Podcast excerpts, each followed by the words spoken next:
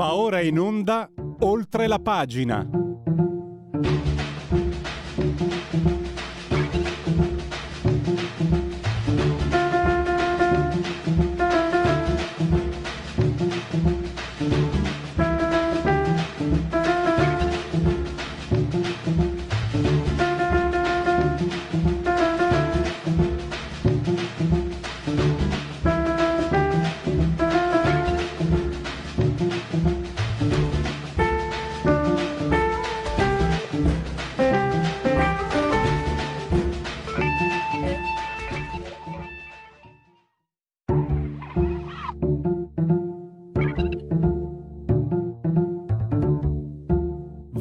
In onda oltre la pagina.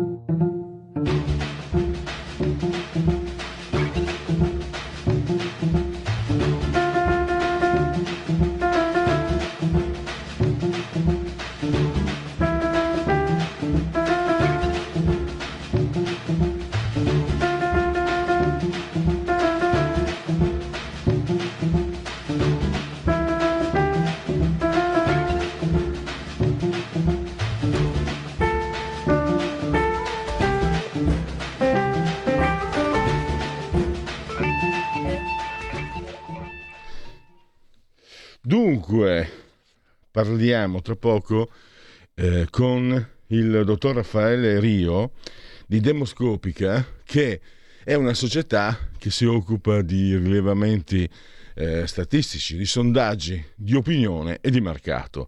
Allora, allora, allora, bel paese non è eh, solo un, uh, un modo di dire. Allora, scusate un attimo, abbiamo un, pre- un piccolo problema. Aspetta, scusate un attimo, state lì, ci saranno tre secondi di silenzio, approfittatene, As- ascoltate voi stessi, il vostro cuore, i vostri sentimenti.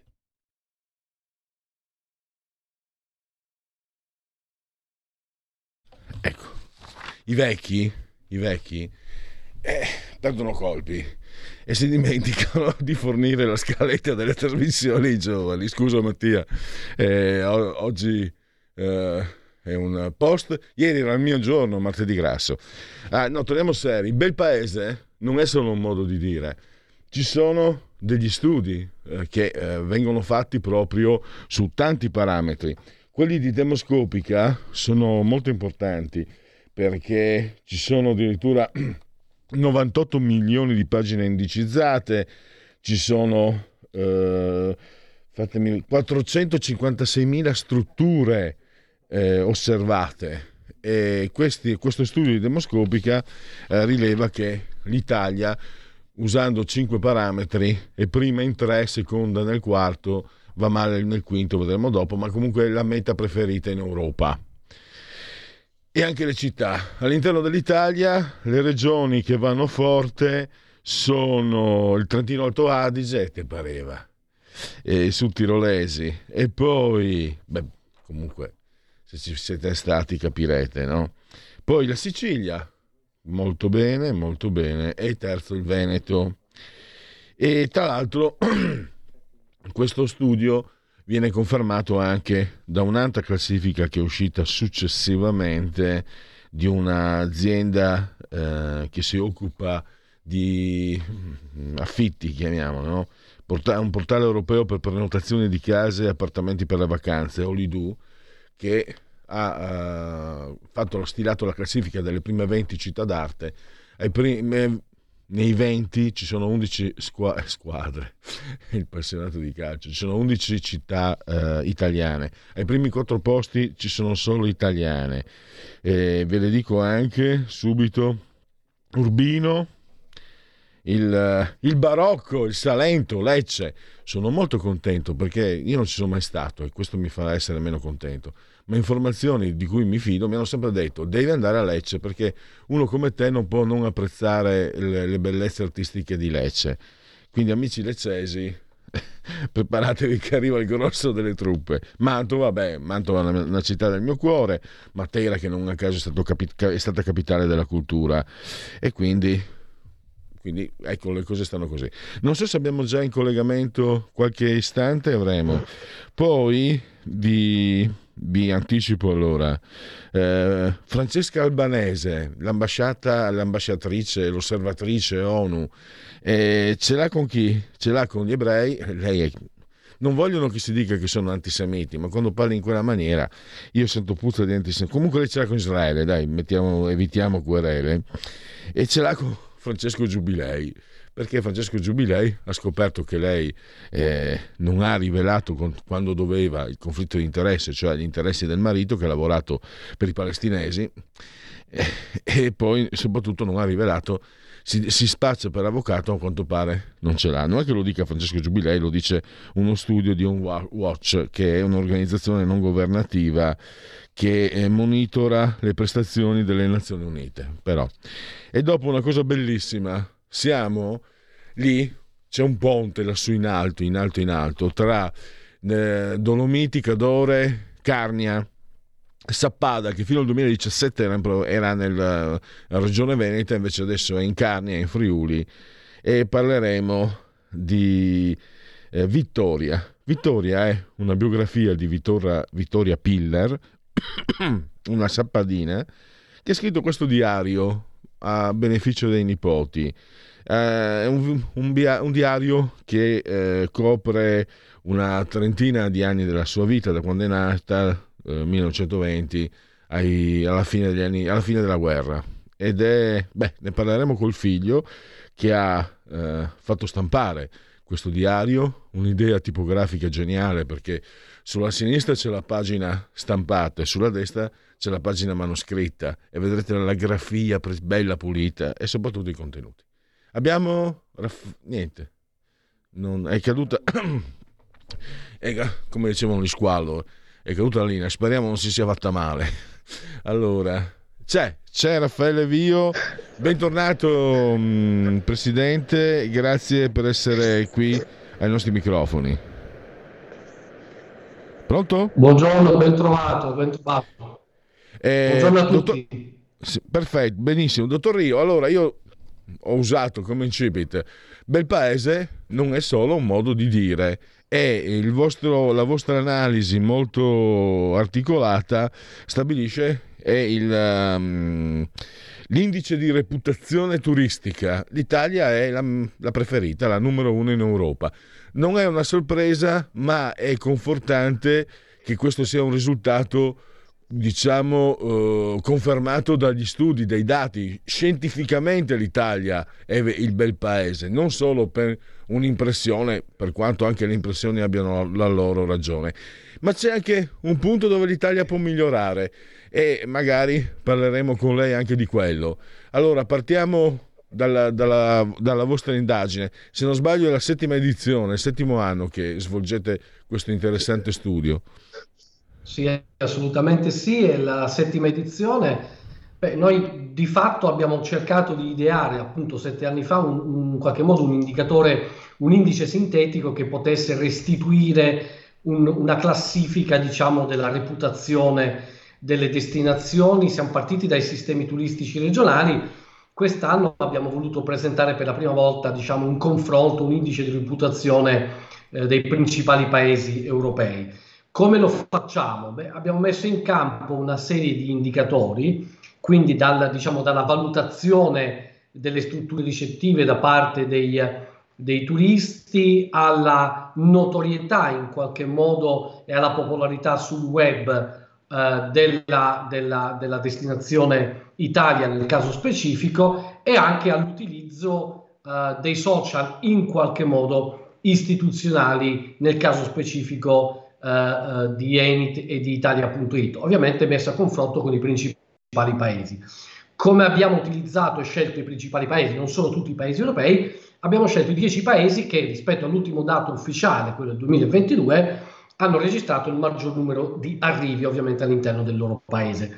Quindi i paesi un po' più forti che rappresentano oltre la metà diciamo, dei flussi complessivi del, del, del, dell'Europa del, appunto del, del territorio del sistema europeo. Rispetto a questi dati messi tutti insieme abbiamo un'Italia che si colloca assolutamente al primo posto, abbiamo appunto, la dobbiamo definita la regina d'Europa per reputazione turistica e eh, presenta praticamente su cinque macroindicatori utilizzati, presenta, ottiene tre primati, eh, diventa eh, un po' più deludente, lo diceva lei poc'anzi, un po' sull'utilizzo dei social, dove l'Italia si ferma soltanto al, um, al quinto posto. Eh, meglio, diciamo, eh, dell'Italia in termini di social altri paesi competitors come la Spagna, per esempio la Germania, che però sul, mh, sull'indice complessivo diciamo, si collocano sul podio, ma immediatamente diciamo, al, al di sotto dell'Italia. Insomma, l'Italia funziona per sua notorietà, funziona per ricerca su internet, funziona per valutazione dell'offerta ricettiva, quindi alberghi e ristorazione, potrebbe fare di più, secondo la nostra modesta opinione, se utilizzasse in maniera più virtuosa e più mirata i social. Dottor Rio, mi permetta, perché ho visto nella classifica delle regioni, eh, quindi Trentino Alto Adige, sul Tirolo, insomma Sicilia, il Veneto si distingue a differenza di altri proprio per l'uso istituzionale, ho letto, dei social. Cioè, quanto pesa saper usare correttamente? Perché se l'Italia è prima ma non usa bene i social, dove potrebbe arrivare se fosse diffuso eh, diciamo, una maggiore perizia, una, una maggiore diciamo, eh, capacità di mirare l'obiettivo. Quanto pesa l'uso dei social? Ecco, la stavo facendo lunga. Quanto pesa? Perché... Beh, guardi, allora, da un punto di vista statistico rispetto all'indagine fatta, ogni indicatore per noi ha lo stesso peso, quindi non abbiamo dato un peso maggiore o minore a un indicatore perché lì dovremmo in qualche modo misurare una sensibilità eh, rispetto a un indicatore anziché a un altro. Sicuramente però, lo diceva lei perfettamente, ha centrato l'obiettivo, un utilizzo, prendiamo il caso dell'Italia che è il caso emblematico, un, l'Italia è prima, potrebbe essere prima, potrebbe staccare ulteriormente i competitors se utilizzasse in maniera più funzionale i social istituzionali.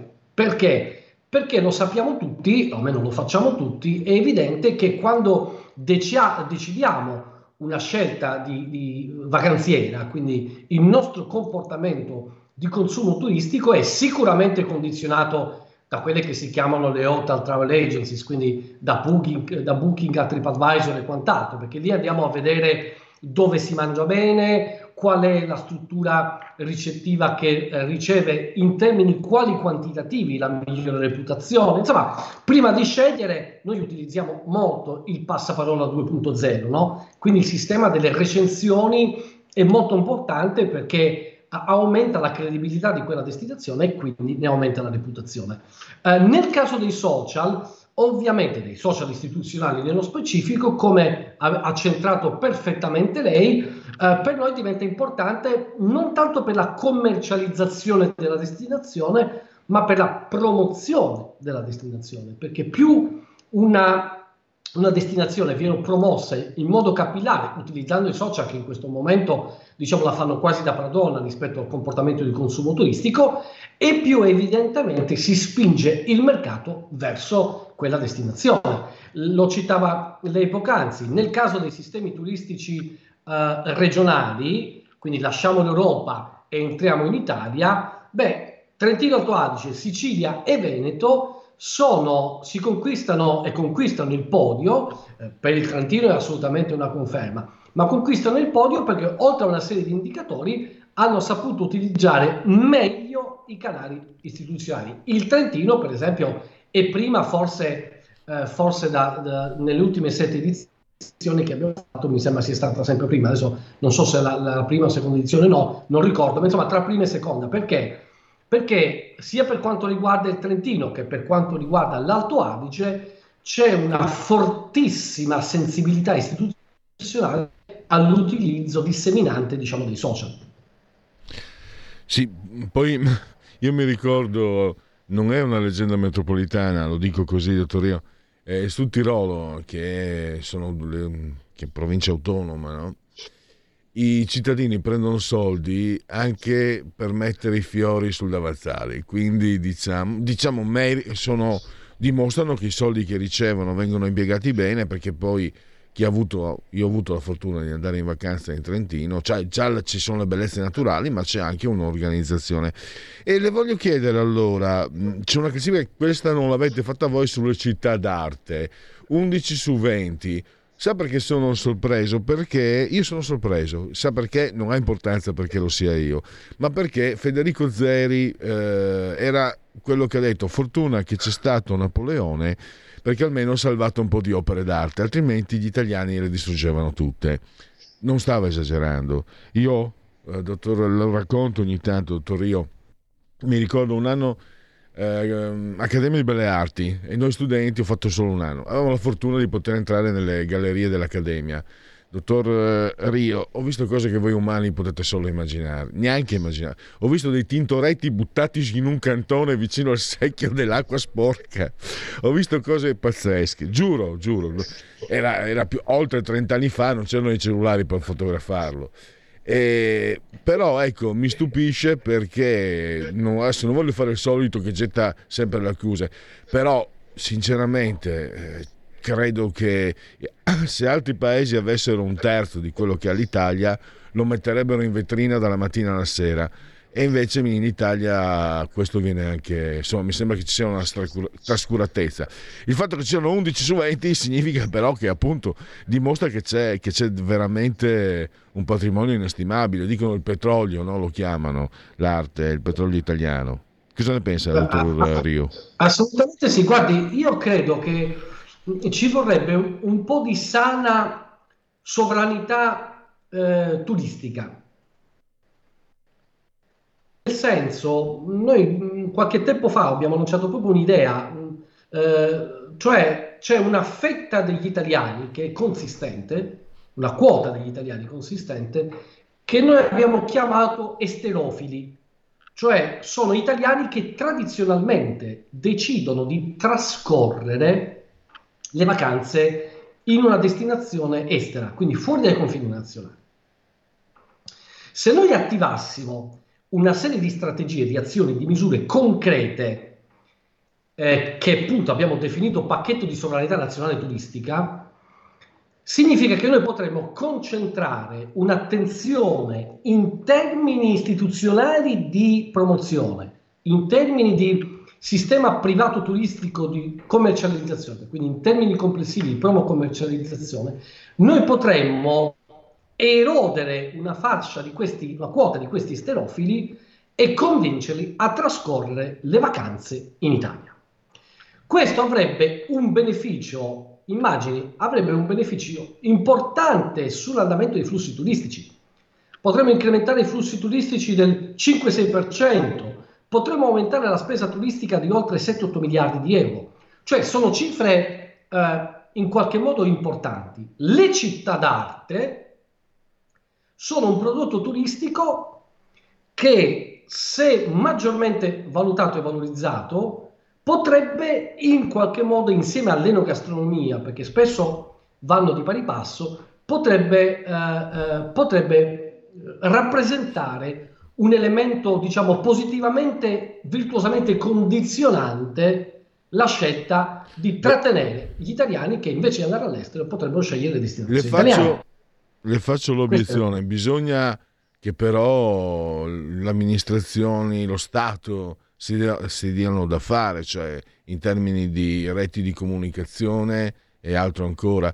Non mi ricordo più, dottor Rio, non mi ricordo se lei è abruzzese o o Lucano? No, io, io sono, ah. sono, nato ad Ancona, ma sono calabrese doc. Ah, calabrese. Anzi, le no. dico la verità, sono di una minoranza etnica uh, italo-albanese. Nel 1490, ah. a seguito, diciamo, di una, della, della, della, dell'invasione dei turchi in, uh, nella, no, no, nella zona, diciamo, gli albanesi sono, una parte degli albanesi si è trasferita in Italia, si è rifugiata in Italia nel 1490, no. quindi li porto bene no. gli anni. Io ah, faccio parte di una di quelle, diciamo, comunità no, etniche. In Calabria, Calabria, diciamo, Cal- c'è la parte la... più numerosa, ma complessivamente in Italia sì. siamo circa 100.000, quindi è una comunità molto, molto, molto importante, una minoranza etnica. Quindi sono Beh, molto sensibile anche permetta... alla valorizzazione dei livelli internazionali dei flussi turistici. Questo è eh, molto perché... importante Beh, a maggior ragione, eh, dottor Rio, la Calabria, la Calabria. No, io avevo in mente, mi era sembrato, perché eh, intervisto un professore eh, lucano e frequento il suo profilo Facebook, ci sono delle foto di alcune zone tra la Campania e la Lucania che sono spaventosamente belle e che evidentemente non, per fortuna che qualcuno dice meno, me, meno frequentate sono certe zone rimangono un po' più belle però sarebbe bello veramente se ci fosse possibil- una maggiore possibilità più, ci fosse più facilità per arrivare al sud con le reti di comunicazione eh, non so noi qui sosteniamo il ponte sullo stretto ma l'importante sarebbe arrivare ma anche in Sardegna allora dai o in, in Sicilia. Qui bisogna le, le, la sua proposta è molto interessante, è assolutamente condivisibile. Sovranità, Guardi, le, le, le, dico una cosa, se posso permettermi. Io Prego. sono sempre molto ottimista rispetto alle cose. Secondo me, eh, la, una equa distribuzione, una più intelligente redistribuzione dei flussi turistici italiani Uh, verso la maggior, altre destinazioni, quindi non necessariamente verso le destinazioni più acclarate, anche perché le faccio un esempio. Venezia praticamente sta vivendo l'overtourism. Sì.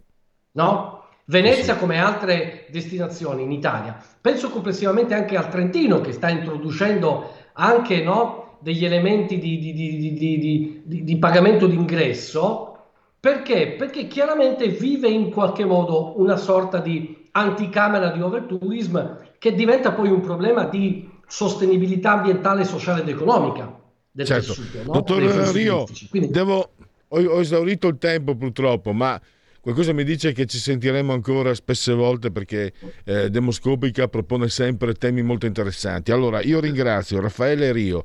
Demoscopica... Le posso dire una cosa per, per salutarla? Certo. Sovranità nazionale importante e poi sorridiamo al turista perché sorridendo al turista noi sorridiamo al futuro. Questo è importante eh, e la ringrazio allora, per l'ospitalità. Dottor Rio, mi faccia sorridere, noi siamo diventati rete nazionale, andiamo anche mi faccia sorridere, oddio, non che il mio sorriso, ma mi faccia sorridere i meridionali e mi faccia dire loro, fate un po' come faceva Massimo Troisi, che veniva in un film, eh, faceva il turista al nord. Guardate, voi avete posti favolosi, ma al nord possiamo fare concorrenza. Personalmente, io che non ho interesse, vengo dal Triveneto, cito il Piemonte il Piemonte è una miniera di bellezze incredibili, quindi amici meridionali, ma se venite scoprirete cose belle e si mangia bene anche, anche da noi, insomma.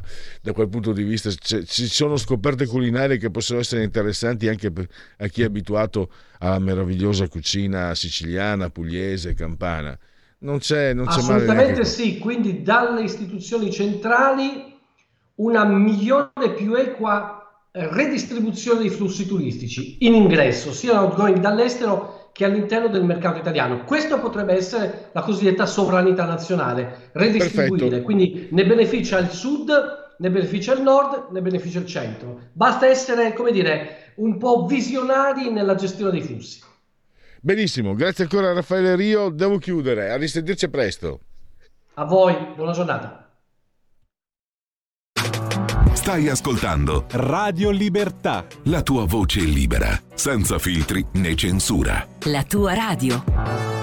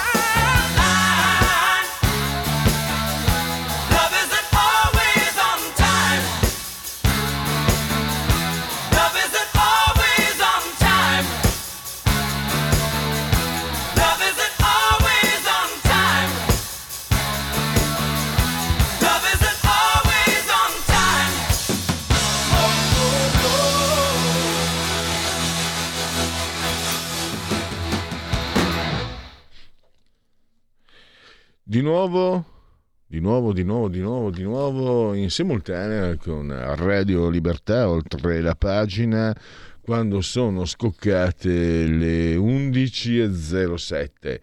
Tra poco il prossimo ospite al telefono Francesco Giubilei eh, per parlare di questa querel. Con, è diventato un po' l'idolo della sinistra, ospite eh, un po' in tutte le trasmissioni televisive, mm, quelle che vanno soprattutto a sinistra per la maggiore, e Francesca Albanese, relatrice ONU dei diritti umani nei territori.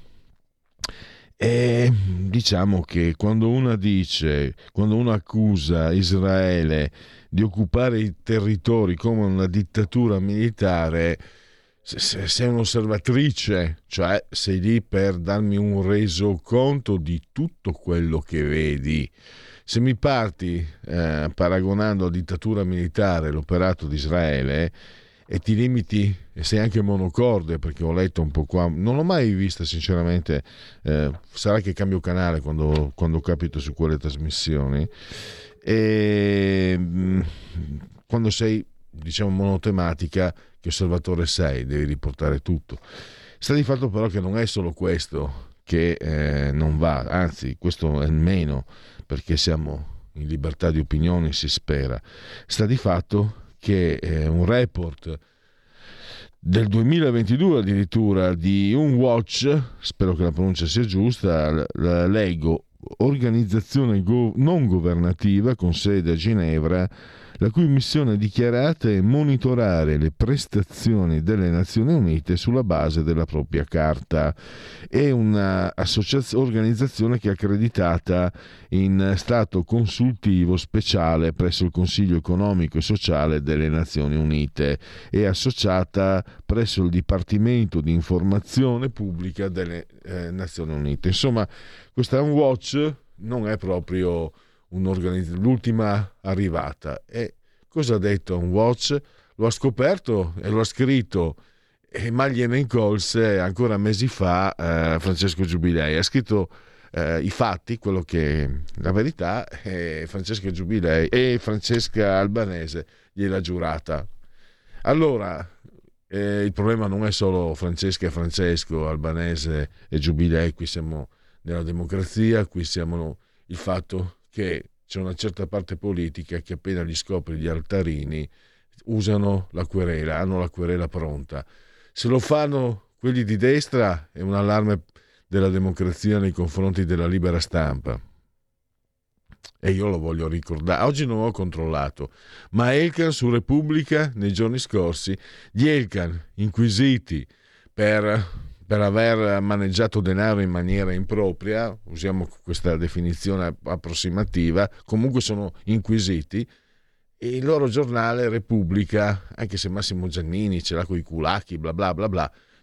Con Sambuca Molinari, come lo chiama Travaglio, ah, la democrazia, perché sapete, eh, Giorgia Meloni aveva detto non accetto lezioni da un giornale che, cui, il cui proprietario ha portato completamente l'azienda all'estero e loro perché Repubblica aveva scritto l'Italian Svendita quando Giorgetti aveva parlato di privatizzazioni e Sambuca Molinari, come lo chiama Travaglio, tutti sono insorti e mamma mia, la libertà di informazione, eccetera. Gli Elkan sono indagati e loro, ve l'ho detto, l'unico punto dove si legge Elkan è nel colophon, nel, nella gerenza, perché lui è il presidente. Il resto niente. Questi sono loro e direi che appartiene a quel mondo lì anche Francesca Albanese. Per fortuna noi no, e nemmeno mi permetto di dire, ormai lo, ci, ci, sentiamo da anni, nemmeno per fortuna nostra, nemmeno Francesco Giubilei appartiene a quel mondo. Allora, Francesco Giubilei, Comitato Scientifico per il Futuro dell'Europa, Presidente Fondazione Tattarella e firma del giornale. Benvenuto ai nostri microfoni, dottor Giubilei. Salve, buongiorno, grazie per l'invito. Allora, mi sono un po' dilungato, le lascio la parola allora per riepilogare quali sono uh, le, um, i conflitti di interesse in cui è caduta questa Francesca Albanese, secondo un watch, eh, cioè, quindi ho detto un'organizzazione molto seria che l'ha accusato, che ha denunciato questo fatto, poi c'è anche il fatto di, di, di, spacciarsi per avvocato, a quanto pare non avrebbe nemmeno l'abilitazione. Ma un, andiamo per ordine. Allora, quali sono i conflitti di interesse di Francesca Albanese? Che si è infuriata perché lei non solo Giubilei ha scritto articoli già mesi or sono, ma glielo ha anche chiesto in diretta e anziché rispondere, perché se uno mi accusa di una cosa falsa, io dico: guarda, stai dicendo delle bugie colossali e visto che mi accusi, ti, ti querelo. Invece ha, ha, sollevato un polverone e non ha risposto perché ho, ho visto online, insomma, ho, ho, ho, seguito un po', ho visto gli interventi che la riguardano. Eh, prego.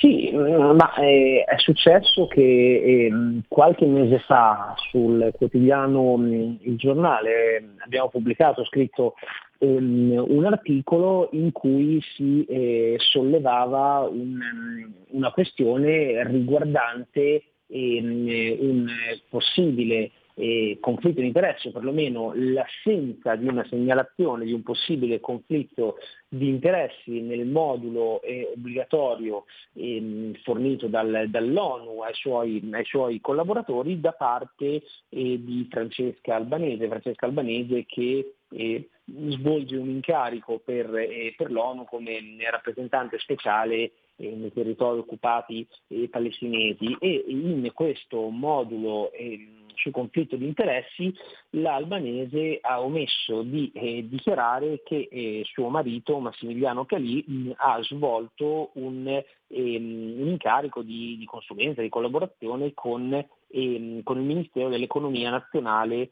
eh, dello Stato di Palestina a Ramallah, che visto l'incarico che svolge l'albanese mi sembra una cosa non di poco conto.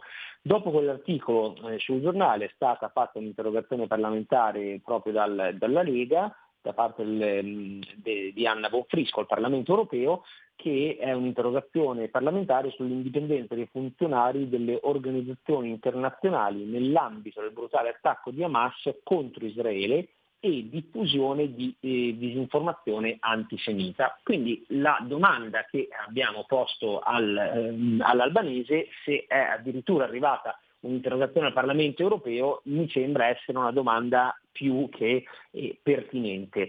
Dopodiché, eh, partendo da questo articolo e continuando a ehm, verificare diciamo, il profilo e le credenziali della albanese, e ci siamo accorti che lei si definisce in, in, vari, eh, in varie occasioni, eh, l'ho scritto se non erro anche nel suo curriculum, eh, come eh, lawyer. Ora la traduzione di lawyer è abbastanza semplice, è avvocato e per essere avvocati tanto in Italia quanto negli Stati Uniti è necessario ave- superare un esame di abilitazione, altrimenti si è un laureato in giurisprudenza. E, e da quello che risulta dall'ordine degli avvocati in Italia, non, Francesco Albanese non ha eh, fatto questo, mh, l'esame di abilitazione e mh, pare non averlo fatto neanche negli Stati Uniti, quindi è una eh, giurista, si vuole finire, laureata in giurisprudenza, ma non un avvocato. Ora, quello che può sembrare come un, qualcosa di poco conto oppure un eh, volersi eh, soffermare troppo sul riconoscimento dei titoli e quant'altro, non lo è nel momento in cui non stiamo parlando di un privato cittadino, ma stiamo parlando di una persona che svolge un incarico per le Nazioni Unite in un momento estremamente delicato e credo che ne vada anche della credibilità del suo lavoro il fatto che ehm, eh, dichiari un, un, titolo che evidentemente da, da, quello che sembra non ha, ehm, non ha conseguito. E, ed è un qualcosa che io posso capire che ormai in Italia noi eh, tendiamo a beh, passare sopra ogni cosa, sottovalutare qualsiasi aspetto, però in altre nazioni nel mondo anglosassone il fatto di eh, definirsi con un titolo che non, che non lo si ha è un qualcosa che è abbastanza grave, ma la questione anche abbastanza importante è il fatto dell'incarico che aveva anche, anche suo marito, che non è stato dichiarato, è venuto fuori, eh, però mh, il fatto che non l'avesse dichiarato eh, nel modo del conflitto di interessi, anche questa è una cosa non di poco conto. E tra l'altro mh, che questa signora eh, chiede la censura per lei, Giubilei. Sì, la cosa ancora più incredibile è che Francesca Albanese va in una trasmissione in televisiva interviene in un, in un talk show e esprime legittimamente la sua opinione, dopodiché, come in tutte le trasmissioni televisive, si apre anche a un dibattito nei confronti de- degli altri ospiti, degli opinionisti e, e dei giornalisti che le fanno delle, eh, lecitamente delle domande, delle domande che eh, come accade in qualsiasi eh, democrazia, sono delle domande che vengono poste liberamente dai giornalisti. E io le due domande che le ho posto sono eh, per l'appunto il perché si definisca avvocato se non ha un titolo e il perché non ha inserito il fatto che, ehm, che suo marito ehm, lavorasse o perlomeno avesse una, una, una consulenza con, ehm, con, il Ministero dell'Economia dello Stato eh, di Palestina. Due domande che mi sembrano assolutamente eh, lecite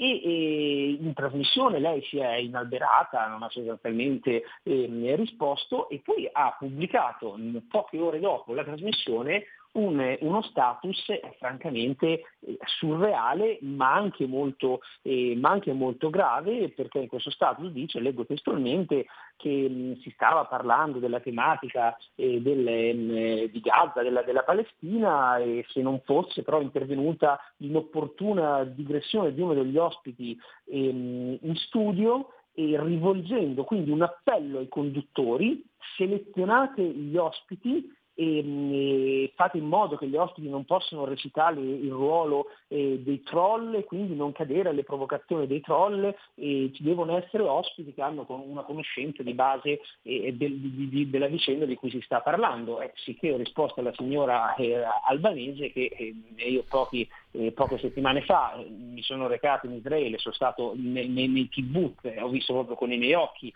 quello che è stato l'attacco terroristico eh, di Hamas compiuto nei, nei kibbutz. Eh, ho passato vario tempo cercando anche di vedere proprio sul campo quanto mh, è accaduto, ma al netto di questo c'è però un problema di fondo. il problema di fondo è che eh, la signora albanese pensa forse di vivere in Palestina o pensa di vivere in Corea del Nord, non, non so dove, ma in ogni democrazia, come è fino a prova contraria l'Italia, i giornalisti o comunque gli opinionisti o chiunque ha il dovere e ha il diritto di poter e dover porre delle domande eh, a, cui una persona che collabora comunque un funzionario delle Nazioni Unite, credo che abbia allo tempo stesso il dovere di rispondere. Non è che se le si pongono delle domande che a lei non vanno bene, allora gli ospiti che vengono invitati nelle trasmissioni non, eh, non devono essere invitati perché eh, non, non, non, mantengono la sua linea, la sua, la sua narrazione che parla peraltro anche a sproposito di genocidio e quant'altro. Il punto è che eh, deve essere in grado di accettare anche delle domande che le sono certo. evidentemente lei scomode.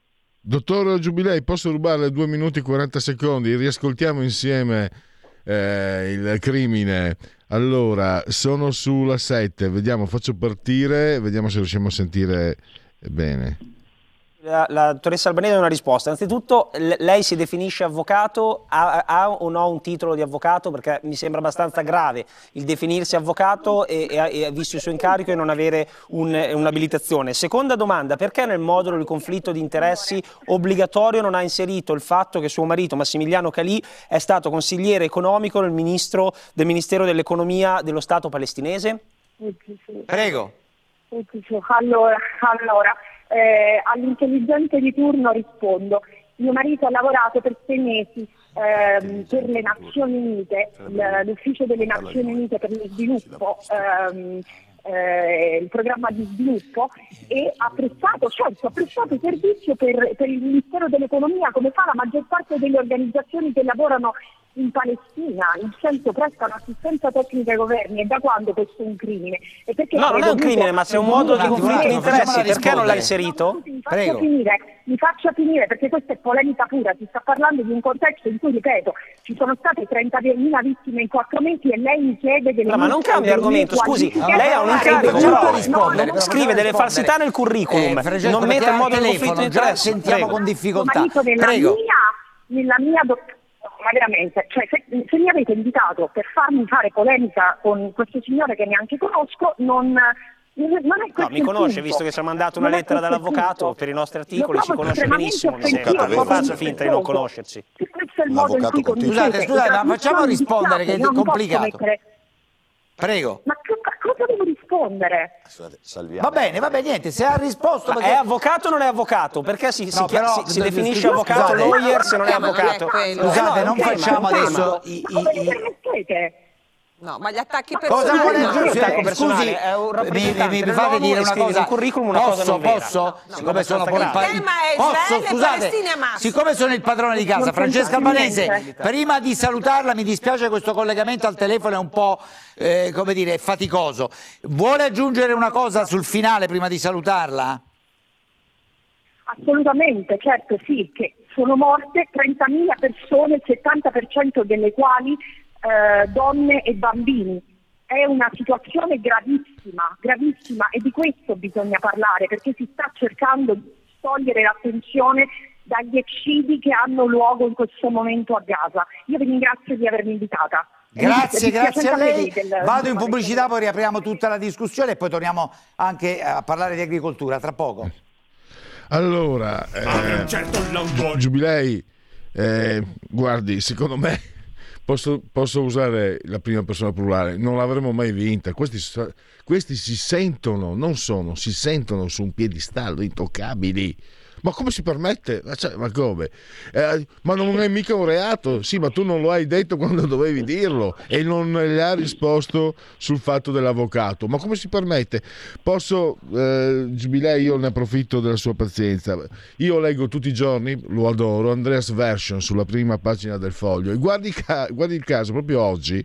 Andreas Version, l'italiana Francesca Albanese, inviata speciale dell'ONU per i territori palestinesi, è stata rimbrottata e richiesta di dimissioni dai governi di Francia e Germania per aver detto che il massacro di ebrei del 7 ottobre non è il risultato dell'antisemitismo, ma è giustificato dall'oppressione israeliana sui palestinesi. Ma non è questo il problema.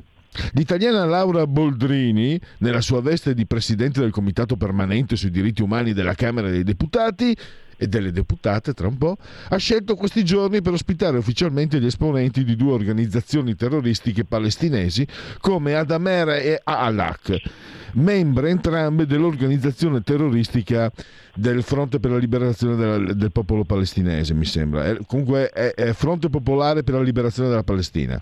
Ma neanche questo è il problema, scrive Andrea Marcenaro su Andres Vescio.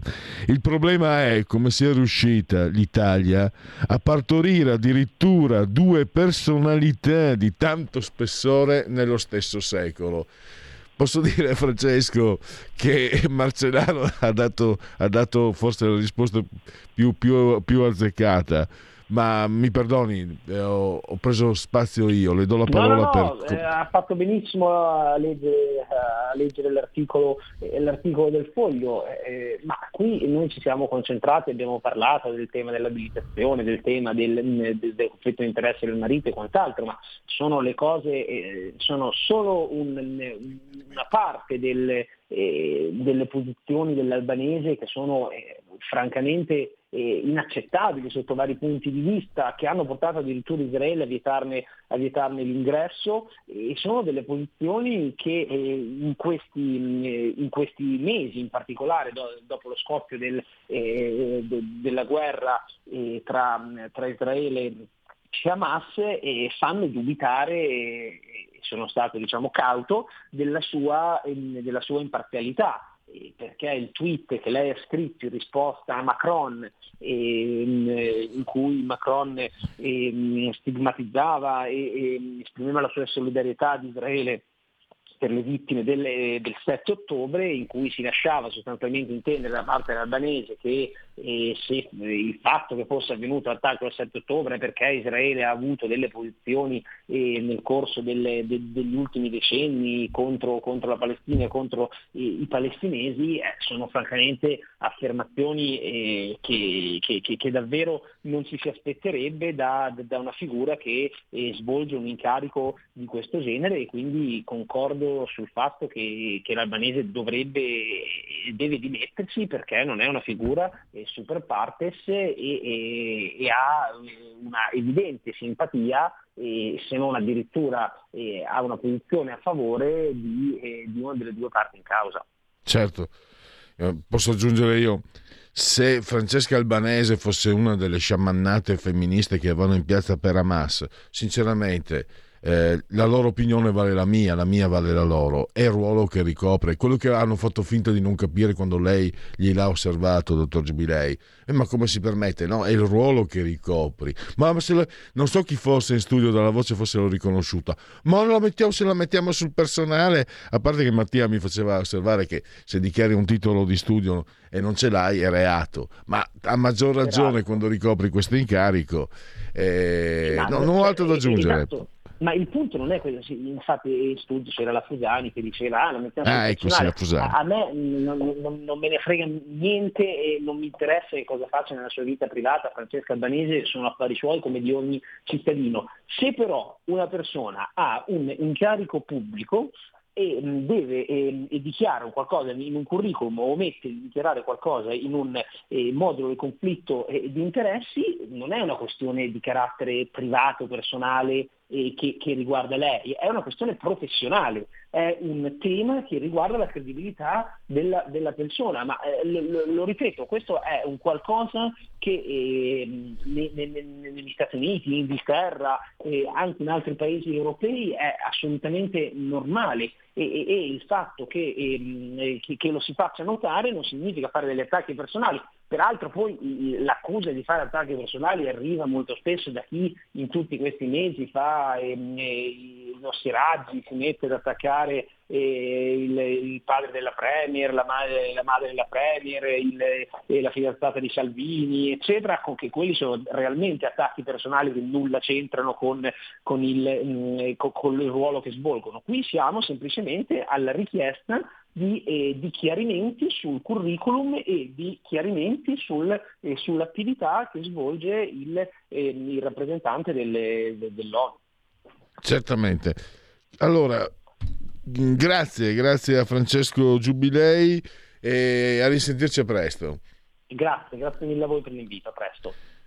Allora, togliamo, facciamo, facciamo seguire la Lega, faccio azione a lepre, Mattia, che chi ha fatto il militare sa cosa vuol dire. Allora, togliamo la, la Condi. Segui la Lega è una trasmissione realizzata in convenzione con La Lega per Salvini Premier. Segui la Lega, prima che la Lega seguisca te alla Pellegrina. E anche se è ammesso dalla sintassi, ti è. E, eh, oppure segui la Lega prima che la Lega segua te alla Marciana. Sono sul sito legaonline.it, scritto legaonline.it, quante cose si possono fare da questo sito e su questo sito. Scaricare il, eh, il libretto che eh, elenca eh, le- i progetti portati a termine dal governo grazie alla presenza della Lega. Questo è un redazionale della Lega, si chiama Segui la Lega e quindi eh, cioè, se non parliamo noi bene di noi, chi mar- parlerà mai bene di noi? allora, andiamo avanti. Poi eh, potete seguire il calendario delle feste della Lega e poi iscrivervi, è molto facile, si versano 10 euro, si può fare tramite PayPal, PayPal Poll, senza nemmeno sia necessità che siate iscritti a PayPal, PayPal Poll. Poi, codice fiscale e altri dati richiesti, vi verrà Indi recapitata alla magione per via postale, ma se di mezzo ci sono poste italiane, sono raccomandati da parte mia ampi, profondi e calorosissimi gesti apotropaici per le femminucce, per i maschietti e per tutti i sessi previsti e anche per quelli non previsti, la tessera Lega Salvini Premier. Il gesto, l'atto, la scelta di autocoscienza civica, di autodeterminazione, la chiamo io. Però eh, magari qualcuno può dirmi, mm, ma usi un linguaggio polloso, però in realtà è un piccolo gesto, ma significativo se pensate se lo facciamo tutti. Noi chiaramente, ve l'ho detto, redazionale leghista, quindi qui vi indichiamo di, la scelta politica della Lega, ma è il, è il- il principio, questi sono soldi nostri, non possiamo disporne perché li vuole tenere, se li vuole tenere lo Stato e vuole fare il furbo, ma se noi gli diciamo spendili in quella direzione, almeno riusciamo a, a farglieli impiegare verso chi secondo noi se, lo- se li merita. In questo caso se li merita la Lega, 2 per 1000, scrivi di 43 di Domodossola quattro le stagioni o gli eroi della Marvel eh, o i cavalieri dell'Apocalisse, tre sempre e comunque il numero perfetto. Vediamo se eh, di solito gli appuntamenti a quest'ora non sono ancora aggiornati. Fatemi dare una gli appuntamenti con le uscite radio-televisive dei protagonisti della Lega, i suoi politici, niente da fare, non ci sono aggiornamenti, quindi possiamo concludere, eh, chiudiamo Segui la Lega, poi pausa e poi terza pagina per parlare di una cosa che a me è piaciuta tantissimo, ma credo che anche sper- il vecchio spirito di Radio Padania, non politicamente parlando, e credo che possa riguardare anche tanta gente del sud, perché io pensavo siamo, siamo su, lassù, lassù, no? confine tra Carnia, Dolomiti, eccetera. Ma penso a quante storie ci sono donne del sud che potrebbero raccontare, come l'autrice del romanzo di cui andremo a parlare con il figlio che ha pubblicato, l'autrice ci ha lasciato alcuni anni fa, era del 1920. A tra poco. Segui la Lega è una trasmissione realizzata in convenzione con La Lega per Salvini Premier. Stai ascoltando Radio Libertà. la tua voce libera, senza filtri né censura. La tua radio.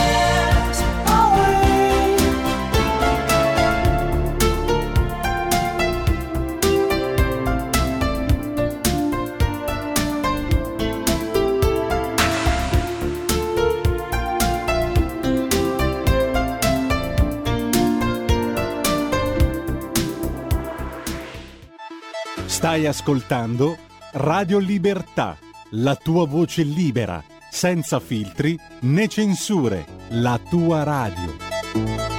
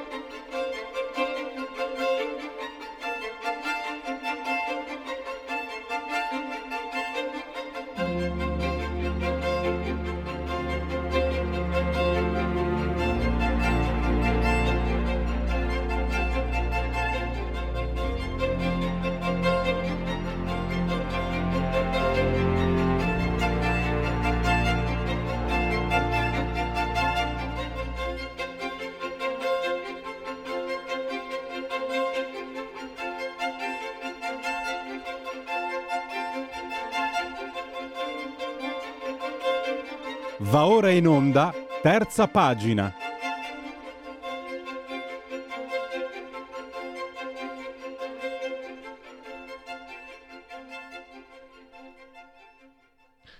E allora parliamo di questo libro, un diario fondamentalmente, Vittoria, diario di una sappadina tra fatti, persone e affetti, a cura di Ido Vittorio, Ida, scusa, e Vittorio Vesentini, 162 pagine. Ve l'ho detto, la, eh, diciamo, la peculiarità che io considero geniale, comunque notevole, è che a fronte del testo stampato c'è il manoscritto, scritto proprio appunto dalla signora Vittoria. Chi era Vittoria ce lo spiegherà il figlio, è una ragazza del 1920 che quindi eh, ha attraversato gli anni peggiori della guerra, una ragazza anche speciale come tutti noi possiamo esserlo, eh, che è riuscita anche a fermarsi nella vita, a diventare imprenditrice. E Vittorio, intanto grazie per essere Vittorio Vesentini, grazie per essere qui eh, a nostra disposizione e complimenti per il lavoro che stai facendo con questo libro. Pronto? Pronto? Mi senti? Ecco, Oddio. adesso ti sento. Perfetto. Allora, per le viva voce magari mi senti meglio. No, forse... Eh, po- Vediamo, facciamo la ci prova. sono intoppi. Mi- Ci Eh. sentiamo? Allora, Pronto? io adesso ti sento. Ok, anch'io ti sento, ho sempre sentito bene. Mm, Perfetto. Spero che mi- Bene, allora ringrazio tutti, tutte le persone eh, e te in particolare per la gentilezza che mi hai che mi stai offrendo. Mi dicevi? No, parliamo, parliamo di, di Vittoria. Eh, eh, ho detto una donna speciale come siamo tutti, ma però eh, comunque mh, una ragazza degli anni del 1920 che nasce in- là, in mezzo, in mezzo ai monti, siamo nell'intersezione Dolomiti, Cadore, Ca- eh, Carnia, Carinzia, stavo per dire, ma è la stessa cosa tutto sommato. Si avvicini Tanto- anche alla Carinzia, infatti. sì. Sappada era perché era abitata dai Celti, dai Carnioli. Quelli che si strappavano di notte si, eh, venivano portati in cima ai monti sotto la luna piena dai druidi e si strappavano le carni a, a morsi, le carni dalle braccia per essere più feroci quando lottavano contro i romani. Buon sangue non mente, eh, Vittorio. È il tuo sangue. eh?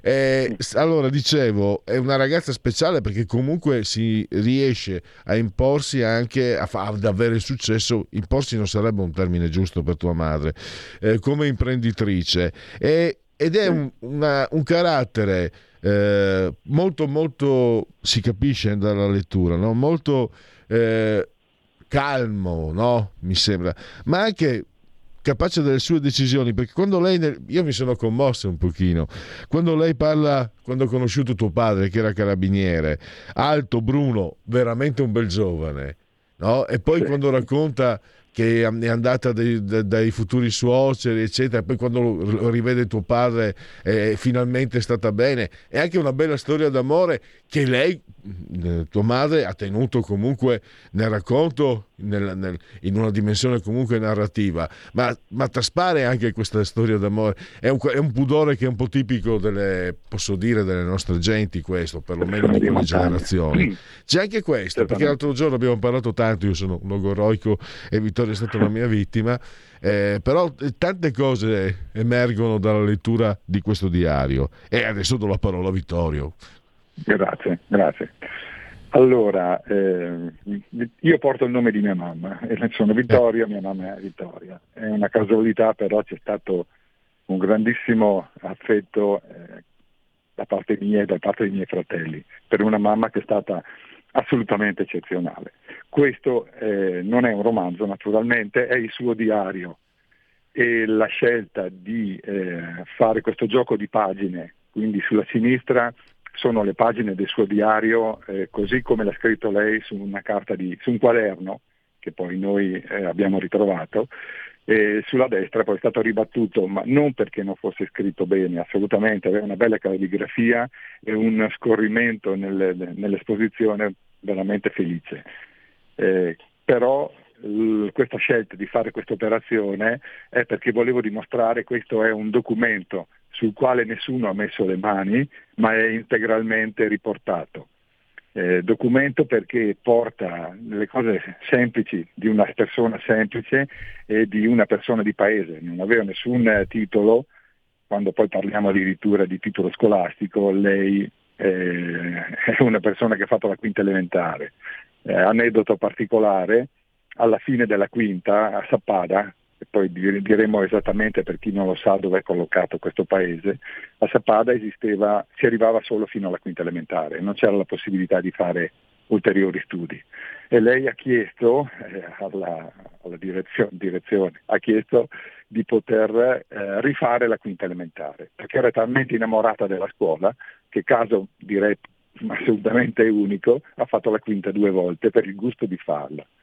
Quindi ha mantenuto questo piacere nel, eh, nel documentarsi, nello studiare e nell'esporre, perché lei ha scritto sempre per tutta la vita, fino agli ultimi giorni, quando ormai la sua mano tremula eh, non, non le dava più quella, quella grinta, quella soddisfazione che, che aveva lei all'inizio. Ad ogni modo, perché è nato questo libro?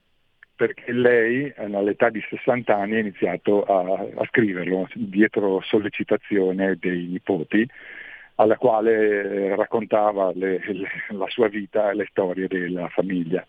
E loro appunto gli hanno detto nonna perché non metti per scritto queste cose? E lei ha deciso di scrivere, l'ha scritto su un quaderno, sempre lo stesso, eh, dove appunto vengono riportati i fatti della- dell'origine della nostra famiglia, soprattutto poi della sua mamma, la mia nonna Ida, che è un personaggio incredibile anche lei, e raccontano appunto le avventure, avventure, i fatti che sono intercorsi a cavallo del, del secolo eh, precedente, quindi dell'Ottocento e del Novecento, con tutte eh, le tragicità della Prima Guerra Mondiale, quando Sappada, in seguito eh, sfata di Caporetto, stiamo parlando eh, del 1917, eh, viene, decidono, cioè le, le autorità sfollano completamente il paese. Tutte le persone devono andarsene, eh, quindi su 1200 abitanti 800 persone immediatamente lasciano il paese, nel giro di meno di una settimana viene sfollato, devono abbandonare tutto, casa, averi, affetti, tutto quanto, partire e troveranno collocazione in eh, Toscana, presso Cortona, eh, dove lì verrà collocato il municipio del comune di Sappada e lì i nostri eh, vecchi troveranno modo di eh, dare una mano, trovano il- l'alloggio, ma trovano anche delle ottime e delle brave persone alla quale poi loro danno la loro conoscenza, quindi faranno i boscaioli, faranno eh, i giardinieri, faranno tu- tutto quello che possono fare per poter eh, eh, rispondere in maniera eh, al, eh, come possono loro al favore che gli viene, viene dato. Eh, posso andare avanti, Pellegrino, oppure... Sì, sì, sì, certo. Perché, allora, Perfetto. andiamo anche un po'. Allora, eh, qui c'è già un dato.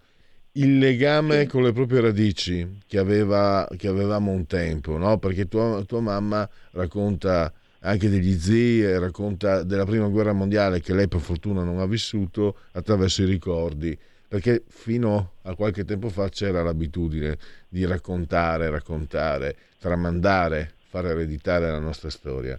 Andiamo oltre allora, perché poi tua mamma ha questa infanzia, non, Allora, comunque, mia mamma diciamo- nasce nel 20. Sì. Nel 20. Eh, Sappada, facciamo un piccolo inciso sul paese. Sappada è un paese collocato eh, a est dell'Italia, in un punto, per capire a chi non ha- è avvezzo alla- a quelle zone, eh, dove nasce il Piave. Il Piave, il fiume Piave, il Piave sacro alla patria, nasce nel comune di Sappada ed è al confine con l'Austria, a quel tempo Sappada era Cadore, eh, ora è diventata Carnia perché eh, in seguito a un referendum eh, unico in Italia, eh, l'unica eh, località che oltre a essere passata di, eh, di provincia è passata anche di regione, quindi da Belluno siamo diventati eh, cittadini friulani e quindi siamo sotto Udine. Beh, allora a Sappada nel 1920 nasce, dicevamo, Vittoria, eh, una, in una borgata, perché il paese è strutturato in borgate che sono un retaggio dell'antica presenza delle persone che dall'Austria sono venute di qua e quindi si sono collocate in questa area.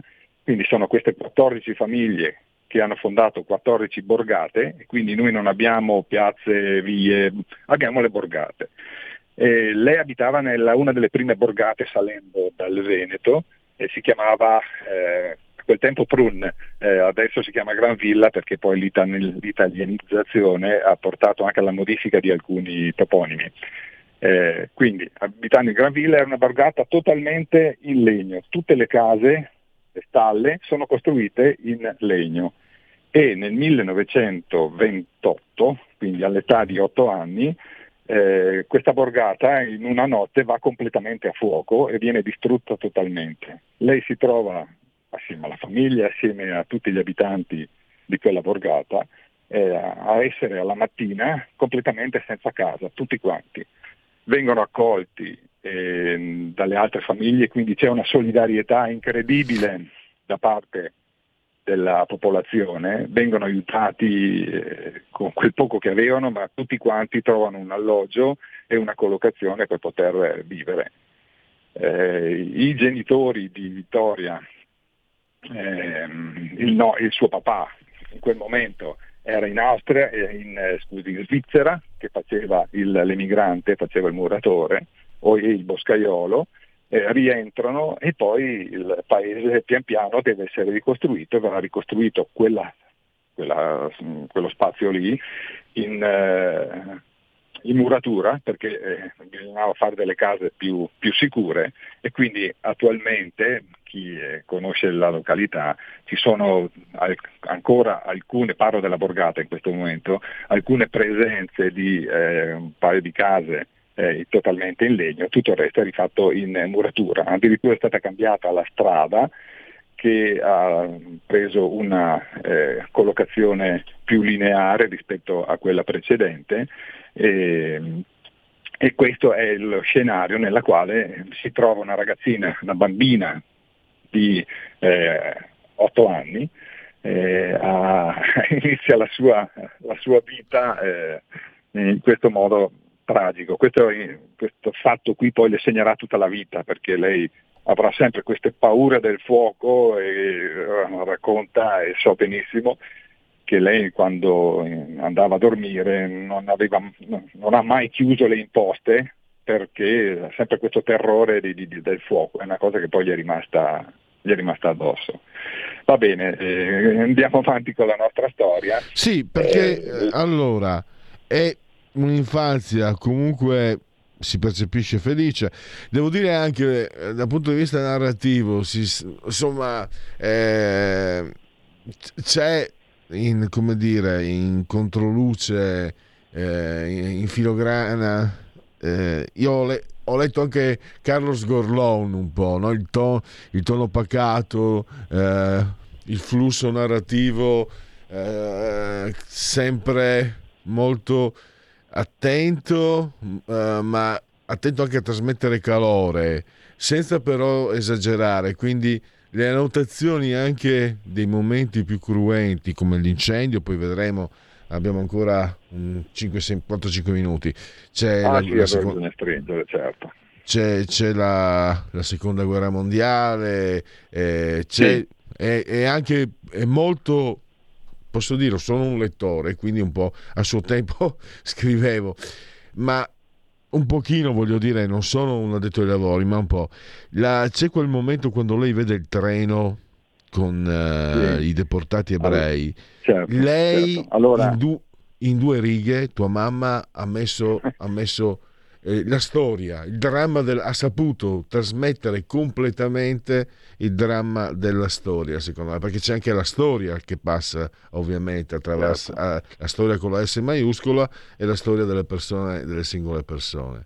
Anche questo. Ecco. Fammi ricordare, poi ti do la parola per andare un po' a concludere, che questo libro è impreziosito anche dalle- dai tuoi disegni, perché eh, Vittorio Vesentini eh, ha la maturità artistica, è laureato in architettura ed è un pittore e eh, alla fine del libro ci sono eh, quadri, tutti olio, che rit- ritraggono il paese e ce n'è anche uno della nonna se non sbaglio, molto bello.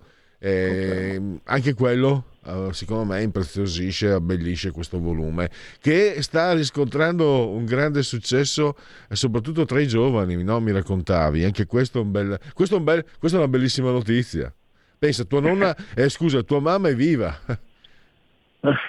È come se lo fosse. Tanti l'hanno perché- conosciuta, parlo dei genitori, eh, mentre eh, perché la particolarità è che noi avevamo a Sappada il negozio, ehm, la cooperativa carnica, diciamo il negozio più grande del paese, il ne- più grande, era quello un po' di riferimento e quindi per questa ragione poi tutti eh, in un modo o in un altro venivano a contatto e quindi la conoscevano.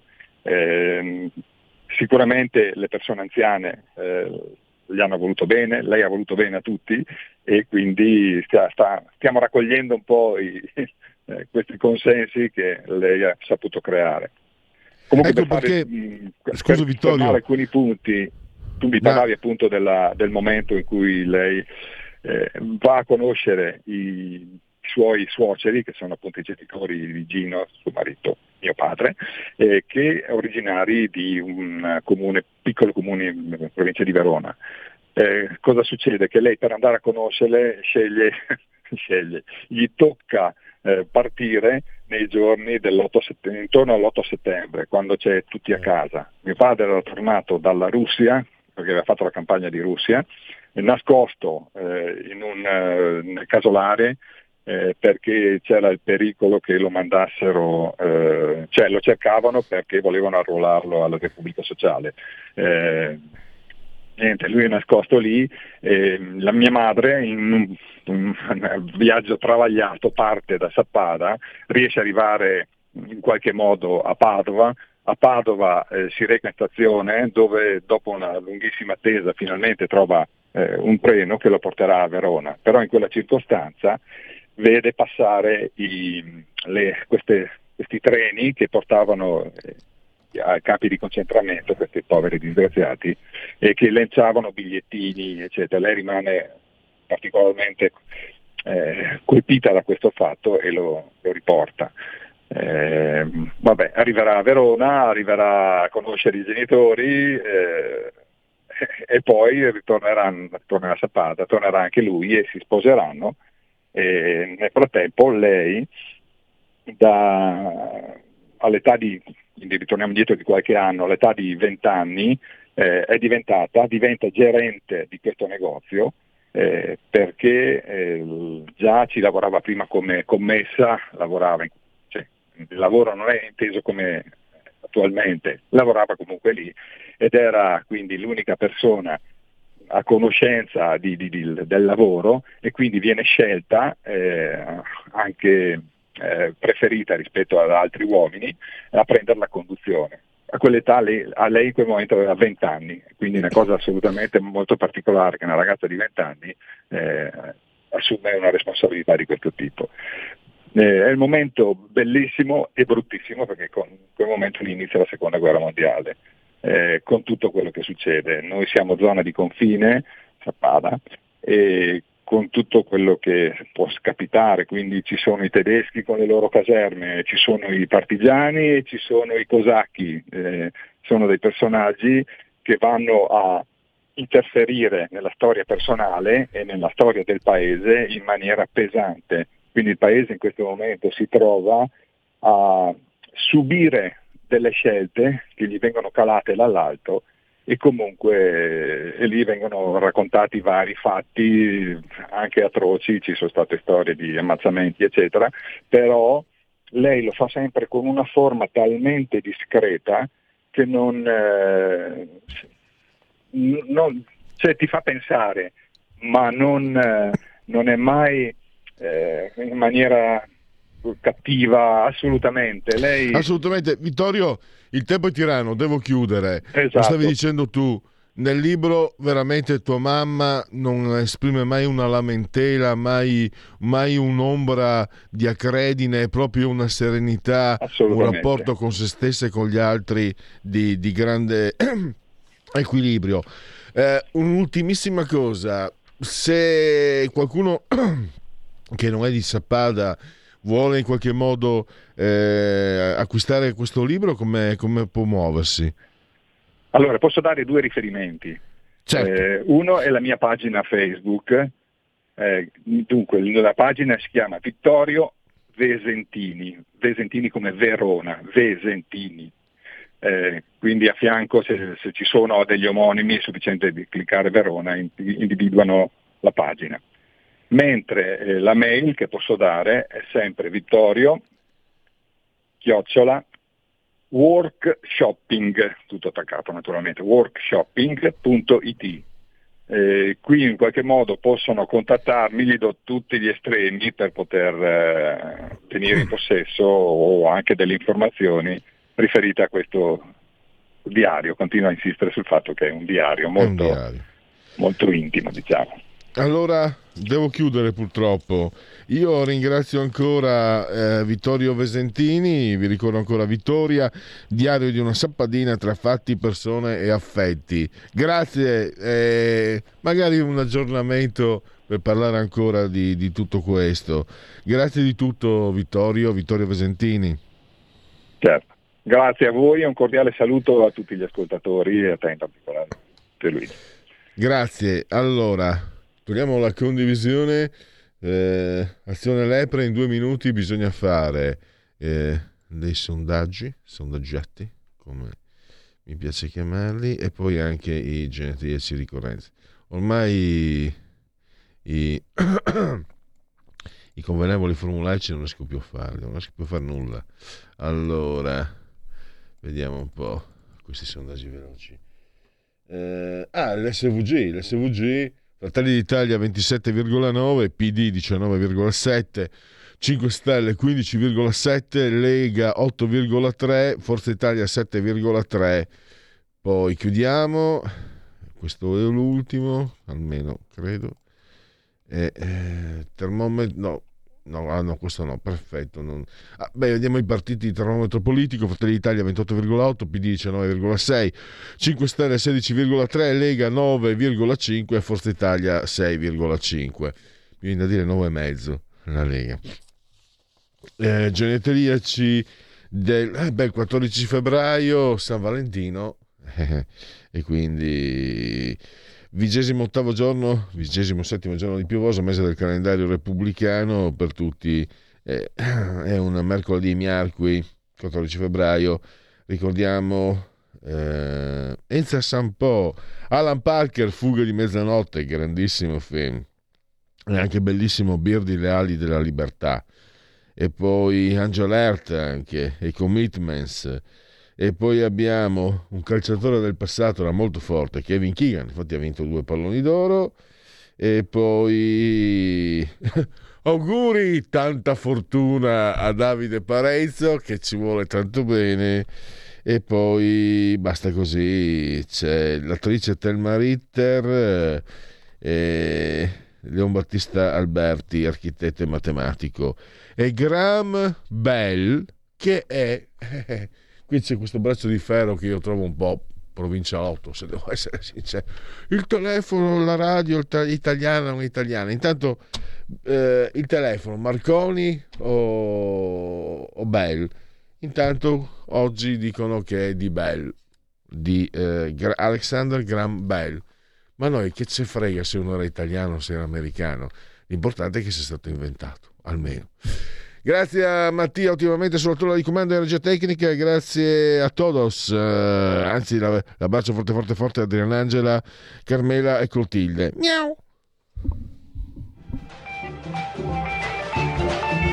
Avete ascoltato oltre la pagina.